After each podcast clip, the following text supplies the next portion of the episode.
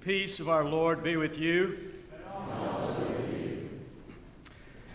The one who testifies to these things says, Surely I am coming soon. With those words from this morning's epistle lesson, the lectionary placed in our path the last lines on the last page of the last book of the Bible. The closing words from the Bible book, which is sometimes seen as the most bewildering book in all of Scripture. But actually, the message of the revelation is not as difficult to discern as its reputation might lead us to believe. One of the most helpful keys to unlocking the meaning and message of the revelation is just to be content to let the revelation be what it was and what it is a pastoral letter written to encourage a group of late first century congregations to stay strong in the face of persecution, probably under the Roman Emperor Domitian. Most of the best scholarship that we have tells us that persecution for the church under Domitian in the 90s was not as violent as it was under some of the other emperors. But his empire did apparently pressure everyone including Christians, to worship the emperor as Lord. Failure to do so occasionally resulted in imprisonment or worse, but most often in social exclusion and economic repercussions. Because refusing to call the emperor Lord was sort of like refusing to pledge allegiance to the nation, making one look unpatriotic at best or treasonous at worst. But Christians have only one Lord, and that Lord is not the nation, it is Jesus. So, those first century believers in Asia Minor, to whom the revelation was written, found themselves in an often difficult and sometimes dangerous situation. It appears that those are the circumstances which prompted John to write the letter which eventually became the last book in the Bible. A pastoral letter to encourage his sisters and brothers in the family of God to be strong, to not give in, give up, or lose hope, because ultimately God, not Domitian, will have the last word. Ultimately, eventually, the goodness and grace of God will triumph over all that is hurtful, harmful, and wrong, and the kingdoms of this world, including Domitian's kingdom, will become the kingdoms of our God and of his Christ, and he shall reign forever and ever. As best we can discern, that is what the revelation was a pastoral letter of encouragement to Christians in difficult circumstances. But because it was written in the vivid language of apocalyptic literature, full of beasts and monsters and numbers and signs and strange images and bewildering metaphors. It has captured imaginations and fueled speculations across the centuries, spawning an entire industry of seminars and conferences and books and movies and videos which have taught us to treat the revelation as an end times puzzle instead of what it actually was a hard times letter. To see the revelation as a letter, it helps to read it as a letter. All at once, in a single sitting, without taking any breaks. In fact, as you know from your own reading of the book of Revelation, the book begins in chapter 1 by saying, This is a letter to be read out loud. It's right there in Revelation chapter 1, verse 3. So, being from Macon, Georgia, and not knowing any better, I came over here to the sanctuary last Wednesday morning.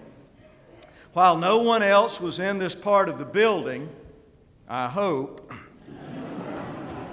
and read the whole thing, all 22 chapters, out loud, non-stop, while walking up and down the center aisle of the sanctuary.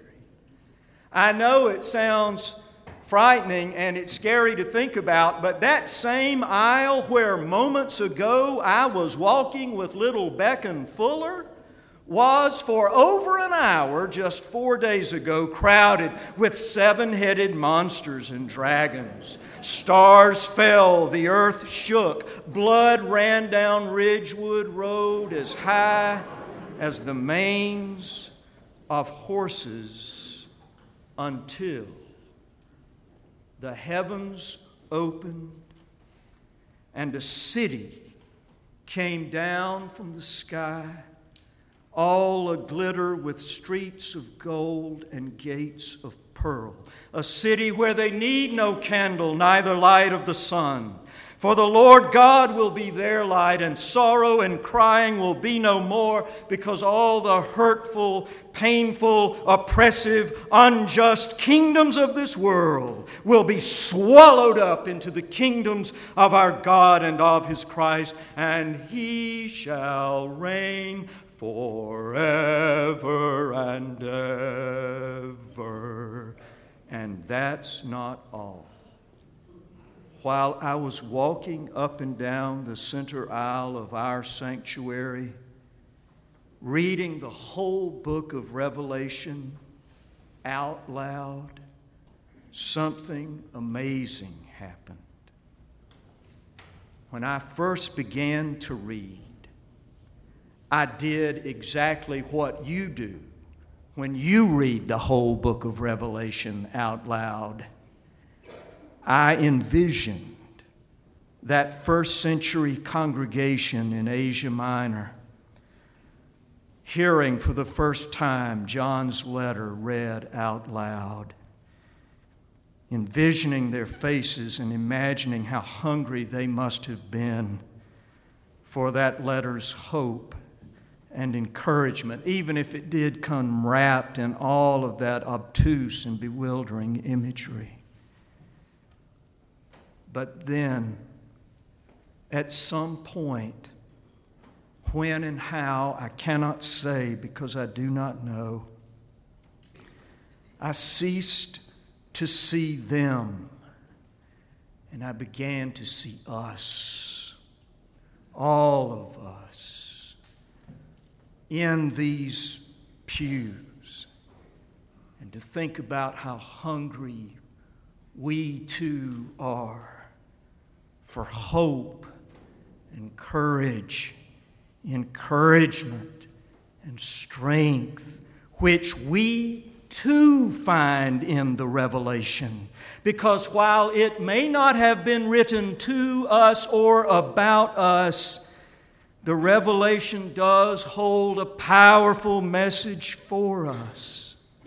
The same message it held for those who first heard it. The hope filled message that God, not pain or sorrow, injustice or oppression, disappointment or despair, disease or death, but God is going to have the last word. And if the last word said is going to be God's, then the last thing done is going to be good.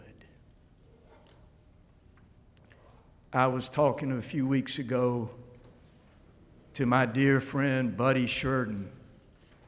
And somewhere in the course of our conversation, Buddy reminded me of something that the late Quaker Elton Trueblood said. Near the end of his life, Elton Trueblood said, The longer I live, I find myself believing fewer and fewer things more and more deeply.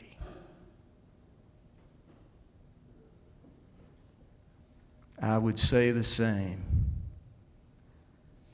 The longer I live, I find myself believing fewer and fewer things, but believing them more and more deeply. One of which the main one of which is that this is God's world. And in God's world, God gets to have the last word. And if the last word said is going to be God's, then the last thing done is going to be good. That was the message of the revelation for those who first heard it, and that remains its message for all of us still today. Or, as one wise soul once said, the whole inscrutable, bewildering book of the Revelation can be summed up in a single, simple sentence